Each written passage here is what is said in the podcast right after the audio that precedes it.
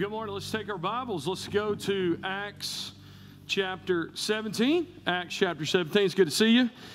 Hadn't been here in a couple weeks, been preaching, and always appreciate you guys um, allowing, uh, sending out um, people from our church, and but me a lot. And uh, always remember that when we send people out to share the word, um, we as a church are blessed because of that. And what's cool is today, uh, Brandon Sorrell, who's a member here, and sings with our praise team. He's preaching at West Laurel Baptist Church this morning. And so uh, we're just able to continue to uh, allow people from our church to minister the word in, in, many places. And I mean, that in itself is, is, uh, is ministry, of course. And uh, so, so take, uh, take heart in that this morning and, and really thankful that we can continue to do that.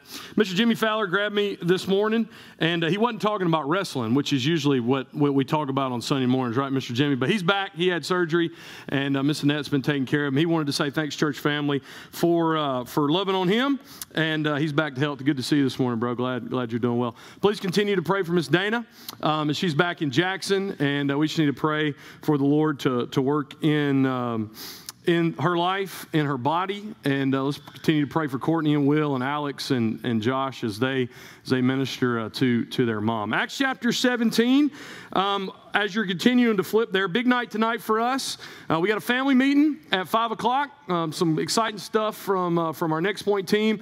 Of course, uh, we got some new members to introduce to you guys, so that's really cool.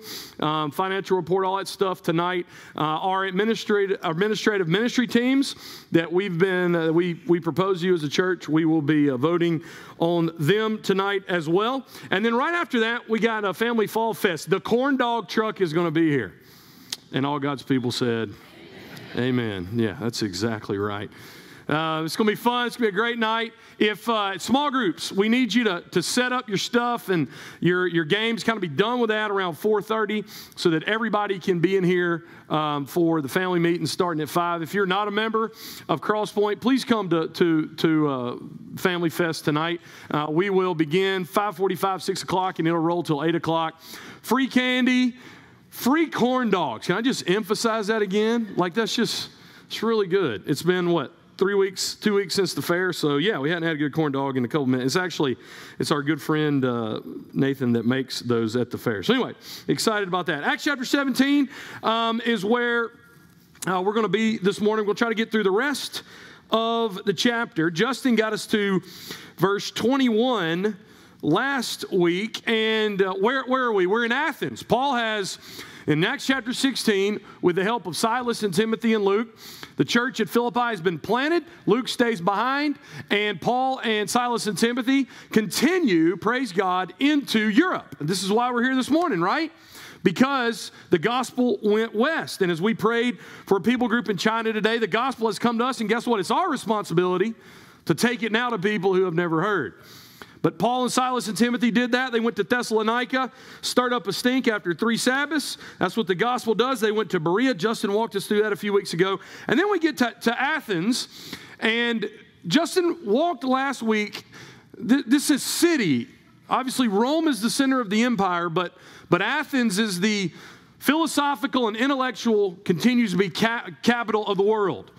And it was just in, in literature and art, and it, it, nothing surpassed Athens. Do you remember last week, Justin walked us through how Paul, he wasn't overwhelmed or impressed with the facade of Athens because all of their beauty magnified the fact that they were in darkness. That they had created what they believed to be their own creators. Last week in verse 16, we found out the city was full of idols. Justin said it this way Paul wasn't impressed by them, but he was oppressed by how the Athenians used their God given artistic creativity, not for good, but for idolatry.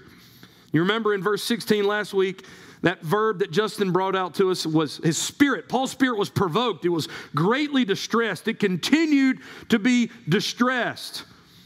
And what I find this morning is Paul didn't walk around and get into his little Christian subculture because there was none at the time and complain about how the world had gone to hell and we just, you know, need to get prayer back in schools and everything will be fixed. Paul didn't complain about the darkness, Paul fired up a light. And I think oftentimes, and I say this for me first, because we live here, because we live in the South where probably the last remnants of, you know, um, a, a Christian, quote, culture, the, the last remnants, I emphasize last very often.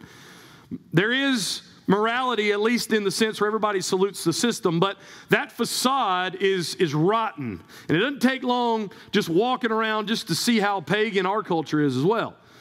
We don't, you know, raise statues to Zeus and Aphrodite. We just fill football stadiums and paint our chests like people that we make fun of on National Geographic Channel, right? And I've told y'all this before. Like, how do you make it through the week um, based off uh, how 18 to 22 uh, year olds perform on Saturday? And Southern Miss plays Mississippi State this week. By the way, may the worst team win, okay? So, anyway, that's where we all are this morning, all right? But we can easily find ourselves in Athens. The problem is, Paul walked around and was provoked by it. And I oftentimes myself walk around and I'm numb to it.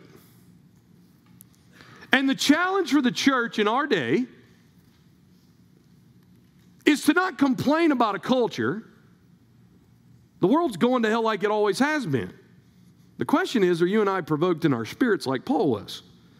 So, Justin brought us last week. This is where he said Paul did something about it. And what did Paul do? He reasoned in the synagogue, he reasoned in the marketplace, he, he, he attempted to interact with people. And as a result, he gets snatched up and he gets brought before um, kind of the intelligentsia, the elite, the, the dudes with all the high IQs. And he's not on trial, but he's they're basically saying, Tell us what in the world you're talking about. He actually, they call him a babbler, right? So he comes and pick up in verse 22 is his message in Athens. It says that he was standing in the midst of the Areopagus, and that could have actually been Mars Hill itself, or it could have been uh, a place where the intelligentsia of the philosophers met. Standing in the midst of the Areopagus, he said, so all this in this passage culminates the provoking, the reasoning, all of this leads up, and this is why, because, sorry, I, I got you look at your Bible and put on your glasses. Now, hold on just a second. You got to realize in the book of Acts, Luke records several messages, right? We've had that. Peter's message at Pentecost, right?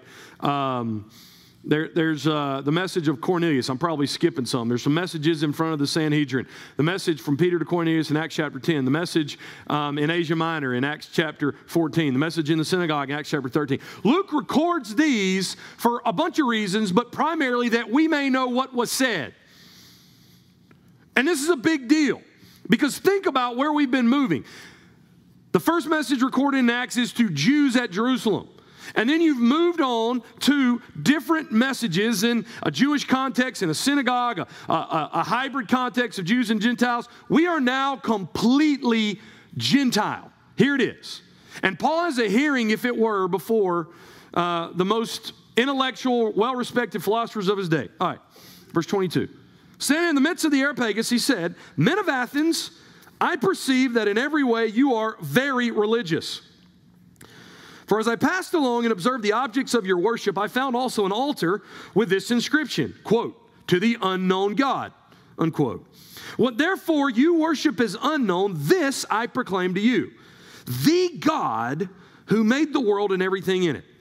Being Lord of heaven and earth, does not live in temples made by man, nor is he served by human hands, as though he needed anything since he himself gives to all mankind life and breath and everything.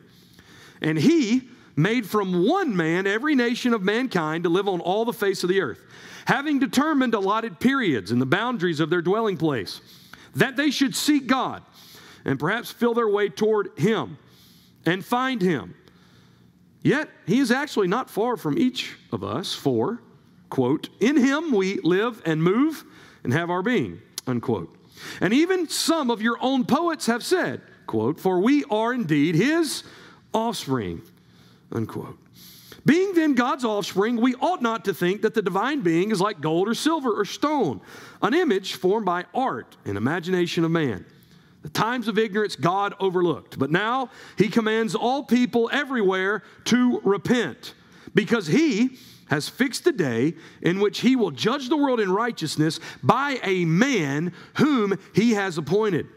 And of this he has given assurance to all by raising him from the dead.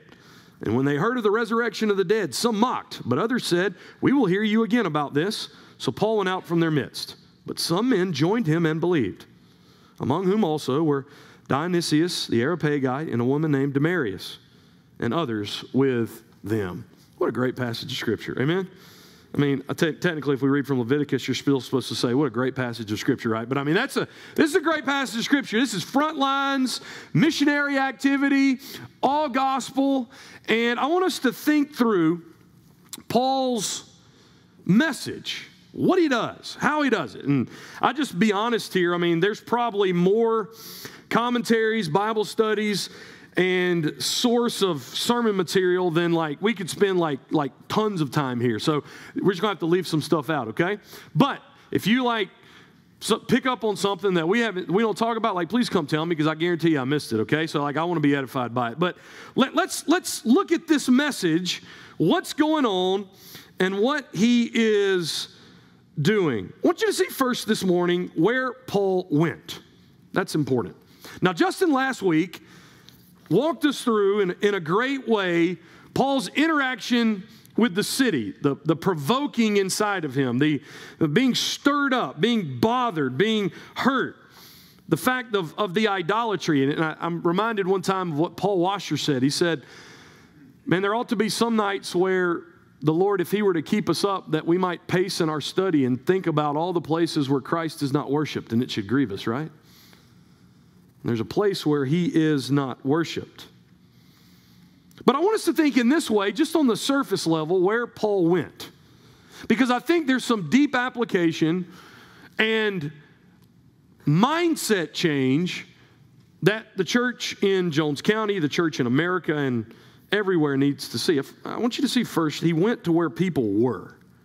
And if I can just go back last week into last week's text, where was he? He was in the synagogue. Where was he? He was in the marketplace. Let me just share with you a revolutionary concept that is so deep and so amazing that you'll be blown away. People only hear the gospel when you're around them. that was supposed to amaze you. You're supposed to fall down. Well, we miss that, don't we? What's the one characteristic of Paul's entry strategy into every city? He got around people. Even when back in chapter 16 that he's not knowing where to go, guess what? He's attempting to go. We will never be able to impact anyone if we are never around anyone. Now, I look back at the last month of my life. Great majority of it, it's been and for some of you, your job, guess what you do? You're in your car, you're driving. Because of our the way we are, take a combination of technology, take a, a combination of we're raising a bunch of people that don't have social skills, are going to be socially awkward for the next three generations because they can they can talk to AI in their in our phone rather than real people, right? But we all can do that too.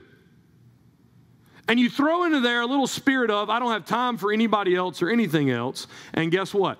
We can find ourselves never really interacting with people. Sure, we like bump up against people's like force bubbles at Walmart. How you doing? I'm good, good, good, good, good. And like everybody's like, no, everything's horrible. But I'm gonna say good, good, good, good, good, right? And so we never really engage people. And what do you see Paul doing? Justin brought it out last week, but he reasoned in the synagogues he reasoned in the marketplace. And here in verse 22, he is standing, notice what Luke says, in the midst of the Areopagus. He's in the middle of it. And that's where we find people that impact the world with the gospel. They're in the middle of it. You, you don't find them running for the hills and jumping in the bunker and complaining about the world. You find them saying, well, you know what? Let's get in the middle of it. Works that way in the church as well. We can talk about people or we can get in the ditch with people. We can complain about a situation or we can bring gospel truth into the situation. And I just I just bring that out just to for, for application. Where was Jesus? Sure, everybody needs to sleep. I mean, even Jesus did in the boat. I mean, you know, there's times he went to Caesarea Philippi for vacation. Sure, there's times for all that. But where do you find Christ predominantly in his life? He's either pouring into the 12 or where is he? He's among the multitudes. Like, where do we get it in our mind that if we're going to reach people, like, we have to be around them?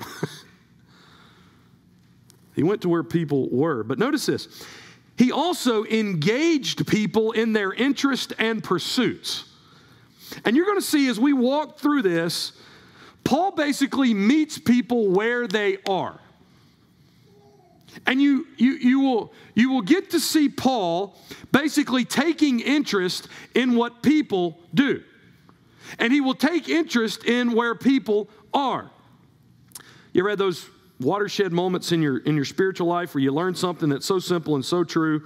And uh, when I was a teenager, um, I don't think I was even a Christian yet, but John Stockstill was my youth pastor, and we went to visit this uh, this kid. Um, he was he had come on and off to our youth group at Highland, and uh, I went with John, and we went to, to go visit visit him. This is like late '90s, where it's still appropriate to walk up to ran, random strangers' door and knock on the door and stuff, you know. So, anyway, I'm like an eighth grader. Um, like my my spear of music is like audio adrenaline and DC talk and newsboys and yeah. All y'all should say amen to some of that. So anyway, we're sitting there and uh, we're talking, and John goes, "Now I'm an eighth grader, you know, and um, you know when when somebody gets saved, everybody goes and burns all their CDs, right? I mean that's the context of the late '90s. So John John knows John, John's talking to this guy, and this guy talks about him. Uh, he says he's playing guitar, and uh, he's been playing the guitar. And John's like, "Hey man, you've been playing some Metallica? You've been playing some Enter Sandman?" And it was like at that moment, like my youth minister knows about Metallica. I am I am defiled at this moment. You know what I mean? And so I got in the truck and I was like, "You listen to Metallica?" And he was like, "No." And I was like, "What'd you do that for?" He's like, "If there's a connecting point, guess what? I'm gonna connect."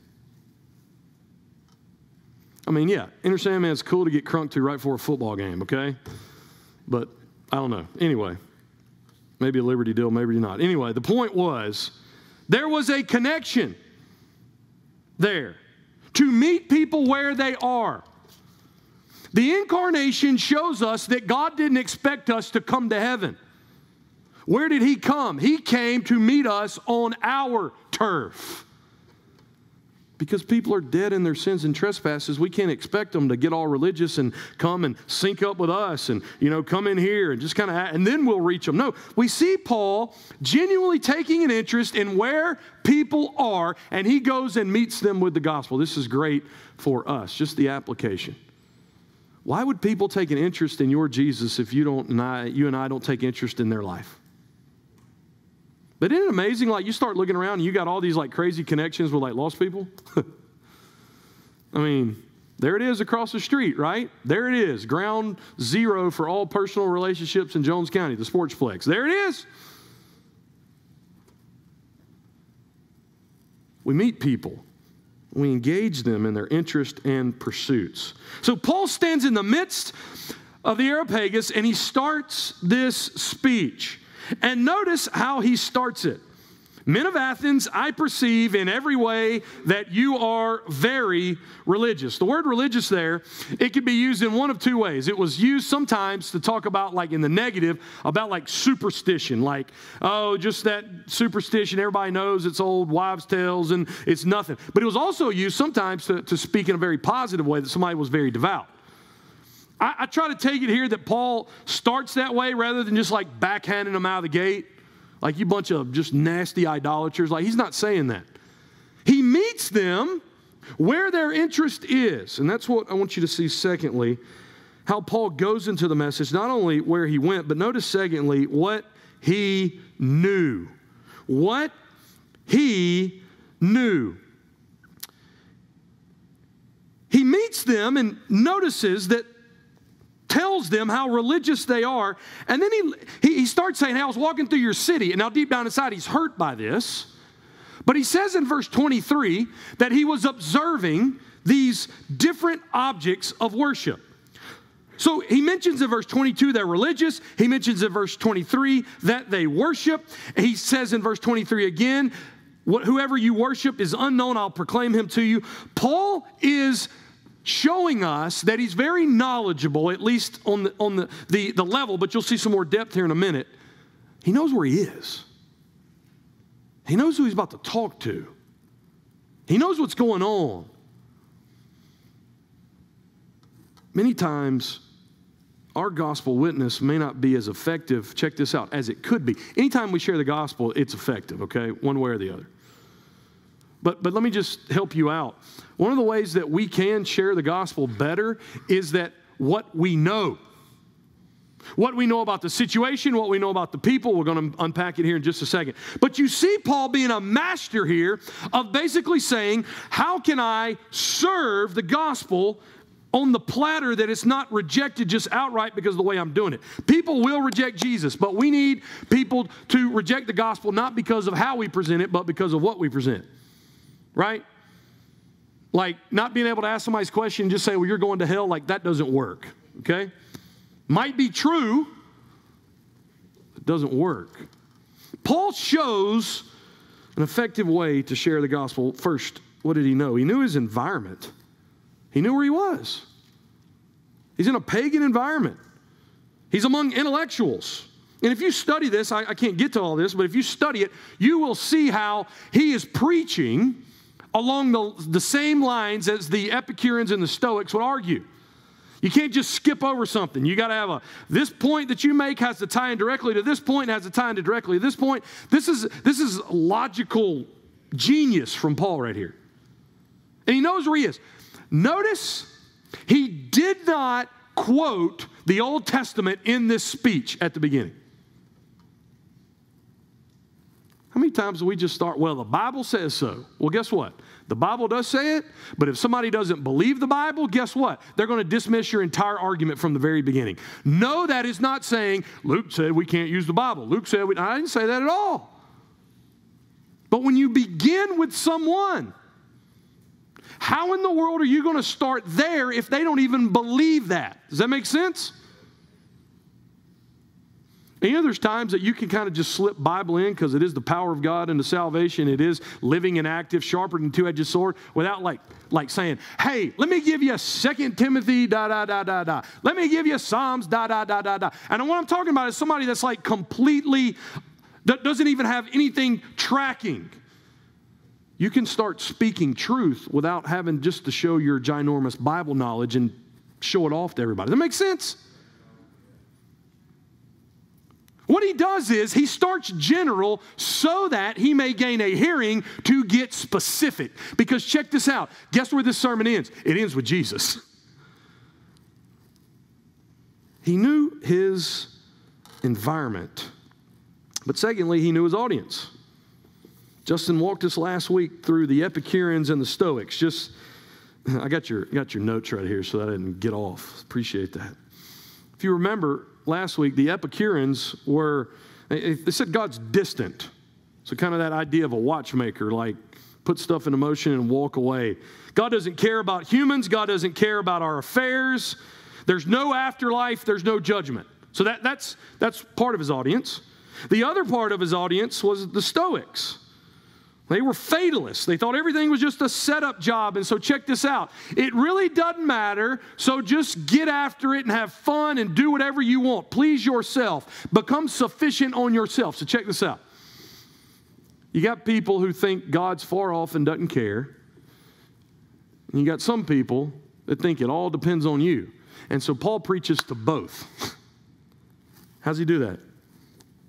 Notice what he says. Down in verse 24. God who made the world and everything in it. He talks about God. Then down in verse 27, that we should seek God, and perhaps we may feel our way toward Him. In Him we move and live and have our being. We are God's offspring. God has allotted where we live. And so, you know what Paul does? Paul preaches a God who is very near. He presents a God that the Epicureans had no idea about because God doesn't care. He presents a God that cares. And to the Stoics, you know what he does? He presents a God that we must depend on because he made us. It's masterful, man. He knows where he is, he knows his audience. And isn't this interesting? He already tells them that they, in a sense, worship this God, but they don't know him. You know why he does that? This is really good. A.T. Robertson brought this out this week to me. Paul can't get accused of introducing some new religion. Paul can't get introduced of like, you know, um, defying Zeus or, or Hermes because what does he say? Hey, you, you already worship this God in theory, you just don't know who he is. This is masterful on every level. What's this mean for us? Do we try to shape our gospel conversations towards those that we're talking to. Now, content doesn't change, substance doesn't change. Some people will accuse Paul of being hellfire brimstone at the end of this. I don't think sometimes that that is a bad way because that's what is needed sometimes. But the point is, Paul understood who he was talking to, and so guess what? He tried to shape it. Now, now let me so, so, what this teaches us practically is how we share the gospel matters. It matters. Is God sovereign? Absolutely. Is God omnipotent? Absolutely. Does, does God have to call people to repentance and faith? Absolutely. But check this out God has decreed that you and I are the means by which He does that. And so it could just be the fact that you, you know someone and you know what they value and treasure in, your, in their life, and you striking up a conversation with them allows you to be able to share. I got this text message from a buddy yesterday. Now, this is hilarious to me. I mean, it's awesome, but this is absolutely hilarious. I text some, I text a buddy something, and he just shot back like real quick. he didn't answer, and usually he, he will answer pretty quick, but he didn't answer. And the reason he didn't answer, uh, after a minute, he went, Say a prayer, sharing with a guy. And I know he texted it real quick because he put a period after A and the guy had capital G. So later on, he went, was able to share. No change, but he may come to church. now, this is where it gets wild because this guy um, works in the banking industry, okay? I was able to turn a question about death metal into sharing the gospel. I asked if I could pray for him, and he let me. A lady walked up and joined us. I said, Man, that's great. Where did you meet him? Burger King. It was crazy. I could literally feel the Holy Spirit telling me to talk to him. So I asked him about his shirt, and it went from there. I think Michael Tress probably be happy that God uses death metal, you know?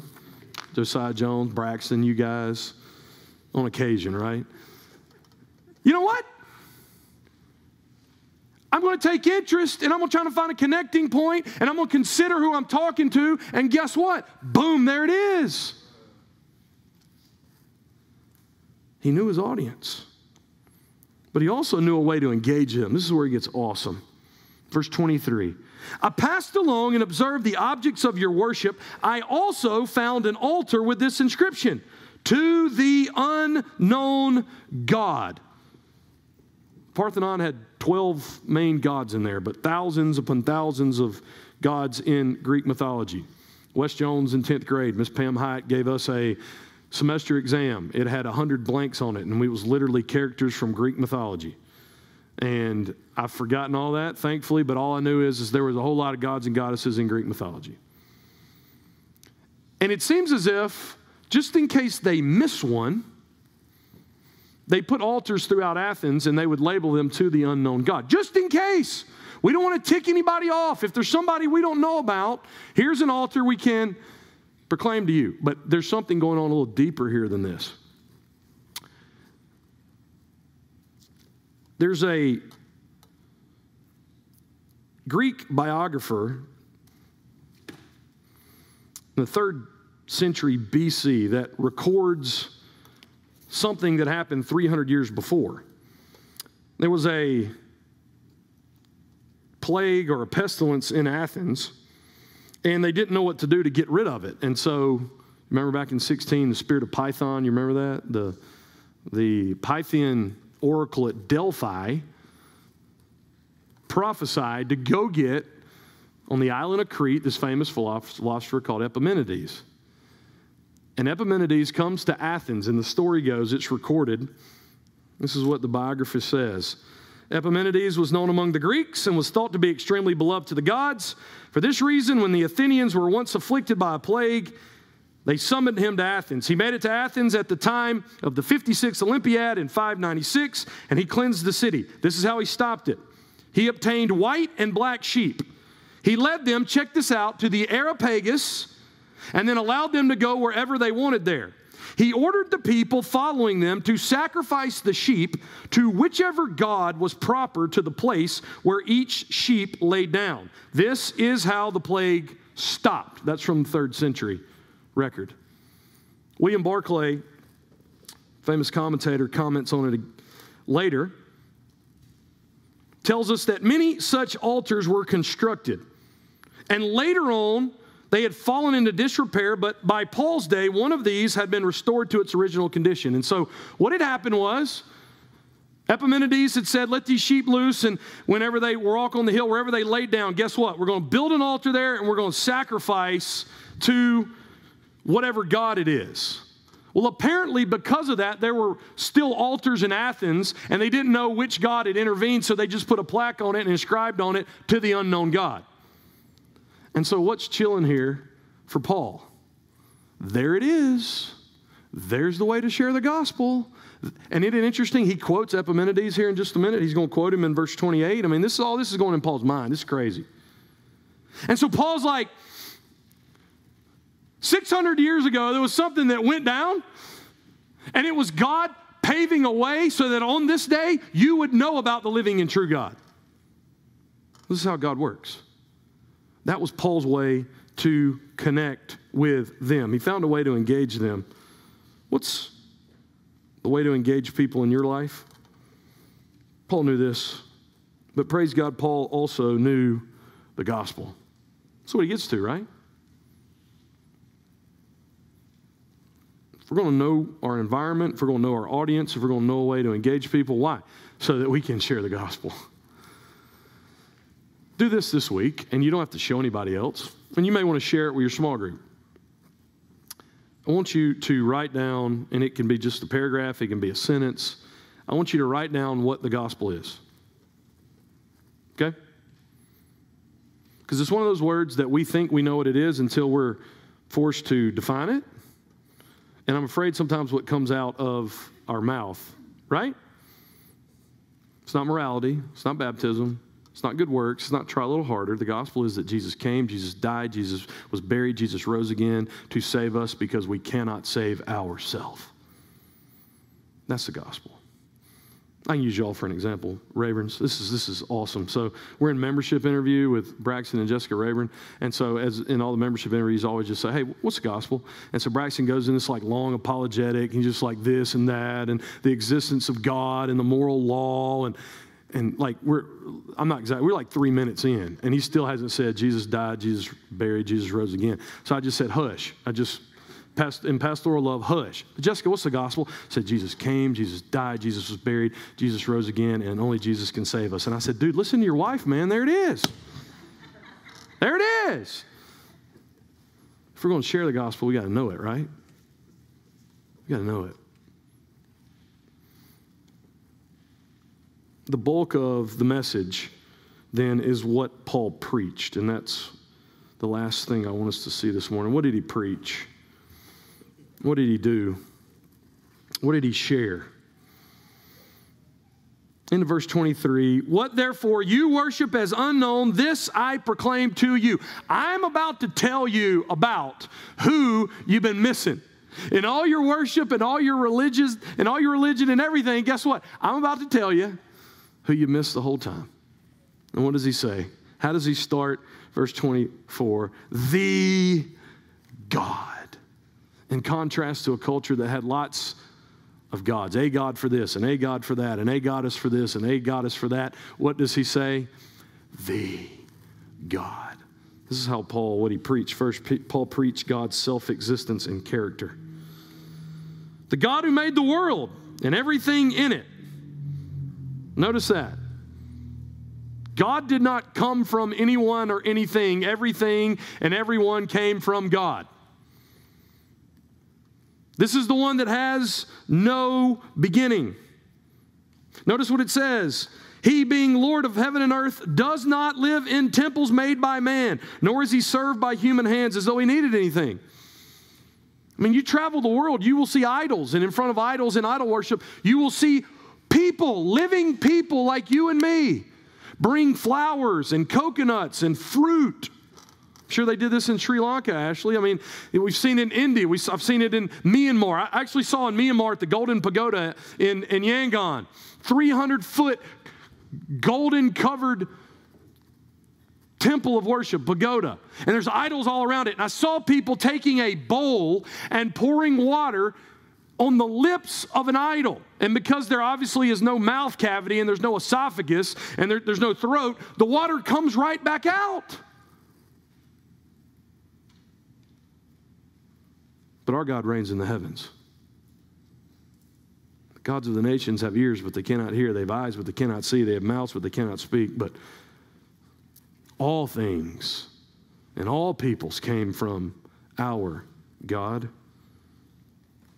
He's not served by human hands as though he needed anything. Why? Since he himself gives to all mankind life and breath and everything. God asks for our worship, check this out, not because he needs it. God asks us to pray not because He needs our prayer. God asks for us to obey Him and glorify Him, not because He needs those things. God asks us to do those things so that it will directly connect us to Him because He Himself and He alone gives us what we need. And more than oxygen, and more than food, and more than sustenance, and more than water, and more than rest and security, we need Him. See, Paul preached that it's God who is behind it all. My wife told me, and, and my sister in law told me, my, my little nephew, was he seven now, Lauren? Is that right? Henry, seven? Six? I should know that. I'm a terrible uncle. Um, he started asking a question like, Where'd God come from? Some of y'all got those questions from your kids, right? Like, I was going to use it. I, I, brought a book, but I won't read out of it. But Tozer basically says, A.W. Tozer says that, that when kids start asking that question, like, where does God come from? It's because everything in their, uh, everything in their mind traces back to something. And so when we say that God's uncreated, it's the first time that something in that category has popped into their mind. Like that comes from this, and that comes from that, and that comes from this. But but God, like, where did he come from? Well, he's always been there. Okay, new concept, new category. I don't get that. Exactly. I will read from Tozer. I just have to, sorry. Knowledge of the holy self existence of God. God is self existent while all created things necessarily originated somewhere at some other time. Aside from God, nothing is self created.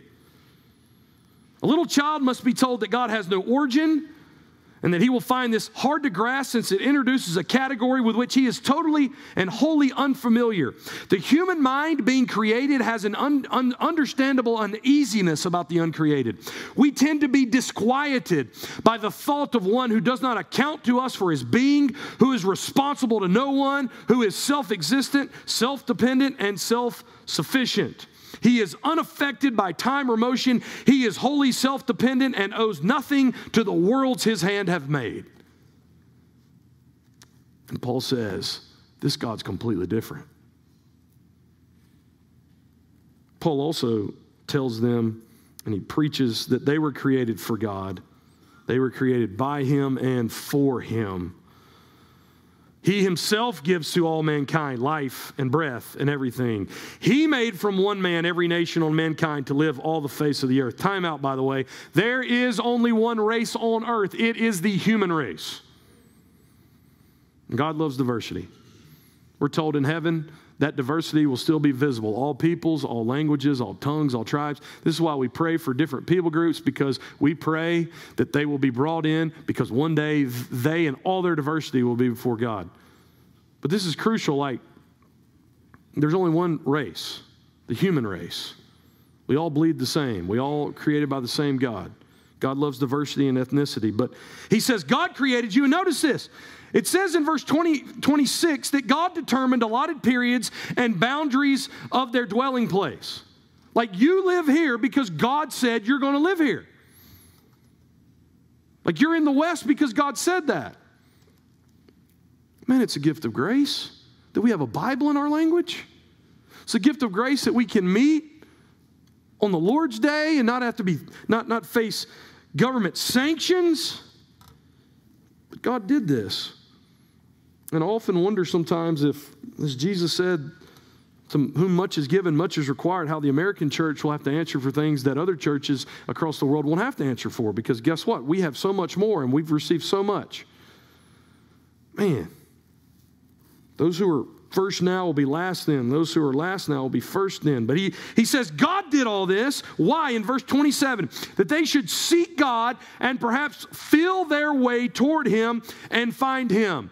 In the human heart, even though we are dead in sin, even though we are depraved, there is an echo of eternity in our heart. God, it says in the Old Testament, has put eternity in our hearts. That even the, the most hardcore atheist has to admit there is something about human existence that he cannot define with his intellect. There's a hole so deep that reason alone can't fill it. And that's what Paul is doing here. And Paul's even complimenting them. Even in your unknown God, guess what? God's here, He's there. Reach out and grab Him. I mentioned that he quotes two of their own poets and Epimenides in verse 28, another in the end of verse 28. Then in verse 29, being then God's offspring, we, not, we ought not to think that God is his divine being is like gold or silver or stone, an image formed by the art and imagination of man. It's not our job to create God in our image. It is our job to submit and surrender and worship the God who created us in his image. So Paul preaches really quick who God is and who we are. And the relationship there is not that man trumps God, but that God trumps man and man should submit to God A couple more things that Paul preached. Notice that he preached repentance and the coming judgment. Verse 30. The times of ignorance God overlooked. Now, what does that mean? Paul mentions this back in, uh, in, his, in his sermon earlier in Acts 14. He talks about how God gave witness it's in Acts chapter 14. God allowed the nations to walk in their own ways. What Paul is saying is, is that God didn't intervene in human rebellion. The old King James here, I think it says the times of ignorance God winked at. God, but you this is this is how gracious God is. Paul is saying, listen, God allowed you to live this way for a long time. Not that there's not consequences for doing that, but God is now confronting you with the fact that you don't worship Him. And so, check this out. The gospel is good news in two ways. It tells us how we can be saved, it tells us how we can't save ourselves, it tells us what Jesus has come to do. But check this out that in itself is God caring about us, confronting us, not overlooking us, coming straight at us. God overlooked your ignorance, but now guess what He's doing? He is commanding all people everywhere to repent. Man, it's there. Can I just tell you this? Repentance is an appropriate, appropriate word anytime the gospel is shared. Do not be afraid of that word. And the reason we shouldn't be afraid of that word is Jesus used that word. His first, his, Jesus' first message in Matthew 4 17 was repent. His last message to the churches in Revelation is repent. It's a good word, okay? And you know why it's a good word? Because Recommit doesn't work. Slightly improved doesn't work. God doesn't say, well, guess what? Just kind of like put a foot in my general direction and we're good. God says, no, about face, I am commanding you to turn in your self worship and give to me that which is my due. And this is what Jesus said.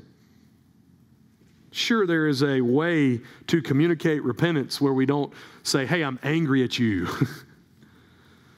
But the force of the word is there. And why are we called to repent? He talks about the coming judgment. Because God has fixed the day in which God will judge the world in righteousness, not unrighteousness. There will be no victims of the day of judgment. On the final day of judgment, there will be not a single victim. The Bible tells us that in our sin, God is the victim and God is the judge. And the reason why we're called to repent now is because there will be no opportunity to repent then. And Paul is saying, You know why I'm here? I'm here to call you to repentance. God is being patient with you, giving you an opportunity to repent before the judgment. There needs to be, there must be, there has to be in our understanding of gospel communication and gospel work and a gospel church and a gospel life. The reason why we want people to be saved is because judgment is coming. We don't need to apologize for that. I think a lot of times people the preacher will get passionate and he'll plead with people to get saved, or somebody will plead with somebody to get saved, and they'll talk about hell because Jesus talked about hell more than anybody else in the Bible, and they'll say, that's hellfire brimstone. And all that all they mean is they, they don't, they don't by, by saying that, guess what they say? This is what they say. Sure, there are guys that like halfway through they could stop and change their suit out like 15 times, okay? And you listen to them and you're like, man, that dude doesn't care about anybody. I, I get that. But oftentimes, quote, hellfire brimstone equates to I don't want you to talk about the fact that I am a selfish, self centered individual who is full deserving of God's wrath, and God has every right to judge me in hell for all eternity. And the truth is, is that Jesus took the wrath that I deserve. And Jesus took the punishment that I deserve. And the challenge to me, just thinking about this this past week just frustrated with myself, the opportunities that we have. The times that we really don't get in the midst of the Areopagus and share because we're worried we're going to break that friendship. So we let people go to hell in order to preserve our friendship with them on earth.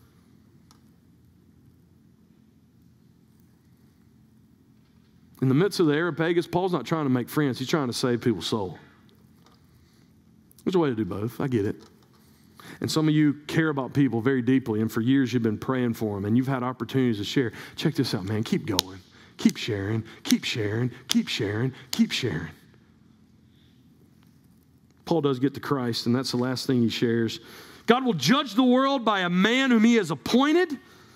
And of this, he has given all assurance by raising him from the dead. He is about to get to Jesus, and they interrupt, right? Just eh, it always happens that way, doesn't it?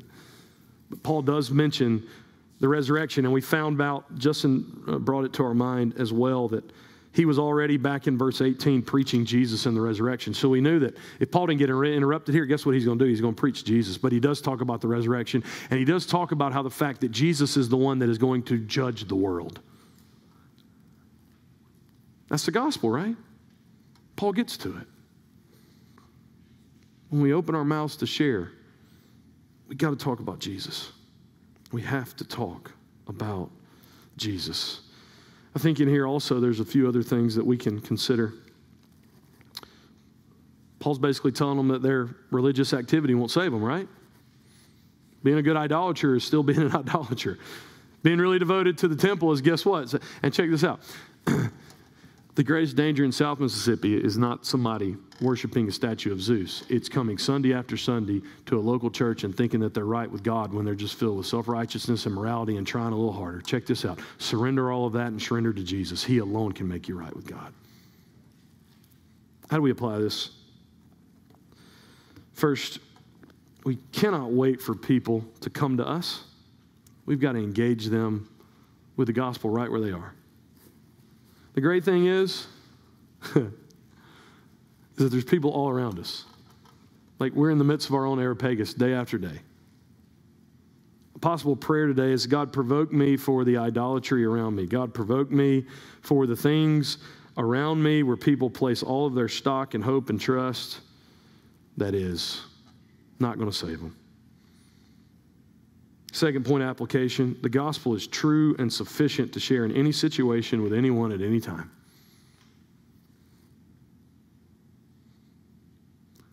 That's what's amazing about the gospel.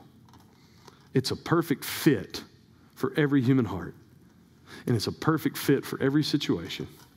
And there is never, generally speaking, there is never a bad time to share the gospel. Paul shows us how to do it practically. I was in North India, I don't know, seven years ago, I think. Trips get foggy in my mind. And we had been hiking for several days, so we were sore the next, uh, the, the last day. And so we got up, and, and in this uh, area, there was a hot spring that we used to go to. And uh, the Hindus had claimed it because Jesus is Lord over heaven and earth. You know, we can go swim in that hot spring. It's all good. So we were in there and we were swimming, and it was just a bunch of dudes, and there were some college students that showed up, and uh, it was like four dudes, and so they spoke some English, and so we started uh, we started talking, and and uh, they were college students, and one of them was like, even though he was a college student, he had like been in a monastery for a little bit, so we just got talking, and I started hearing about them, you know, talking and all that stuff, and we we continued the conversation. Well, eventually I saw it open and I went for it and started talking about Jesus and tried to get him a Bible and uh, and it was funny. We were we were drying off, so I'm in my swimsuit, and one of them asked me this.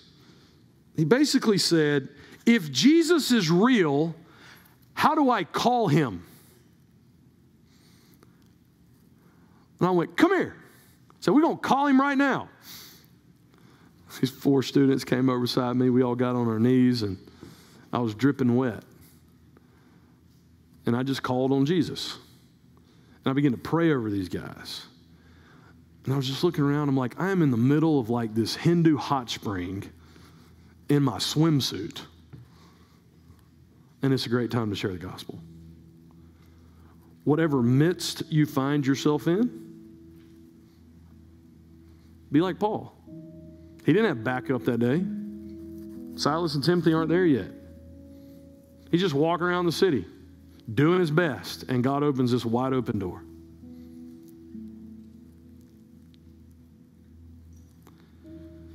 Father, we come to you and sometimes get frustrated with ourselves about how we can care more about the opinions of people more than you.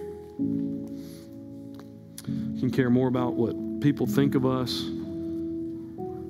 can care more about people respecting us rather than just making known the unknown God. Lord, help us to get to know people and see those bridges that you provide in culture just in life to be able to open our mouth and proclaim who you are. God, I pray for me, for anyone else. I pray just to be provoked in my spirit, to be burdened for my city and my county to care for people, that I would open my mouth and make known to them you. Lord, I am encouraged in the passage that Paul didn't get the same response that he did at Philippi. Just a few believed. Mm, Lord, sometimes we can measure the success of how many people listen. And God, I just really am encouraged that the goal that day was not to see that everybody turn, it was to make known to them, it was to share, it was to open their mouth. And God, I, I thank you that's how you judge faithfulness. And Lord, you would encourage some of our people even this morning that may be discouraged because it doesn't seem like when they open their mouth, anybody listens, when they love on people that nobody cares. God, that they would rest in the fact that when we when we share, when we look to you, and when we Lord do what we can, would you call us to obey? So, God, I pray you'd encourage a brother or sister this morning. Church, as we sit before the Lord, how has God spoken to your heart through the scriptures? Maybe this morning you need to repent. God has overlooked your time of ignorance, but this morning you hear his call to repent. Repent of your religion, repent of your sin, repent of your self righteousness. Justin and I will be at the back if you need to talk to somebody about your salvation, how Jesus can save you. Believer, maybe there's somebody in your life that you're burdened for. You want God to provoke your spirit for their salvation. Maybe you've just been fearful and you want some courage. We'd love to pray for you in that, talk to you about that. Hit us up. Let's stand. Let's worship this King. Jesus, we praise you. We thank you. We glorify you. Help us to be those that announce you to the world. And we ask it in Christ's name. Lead us, Daniel.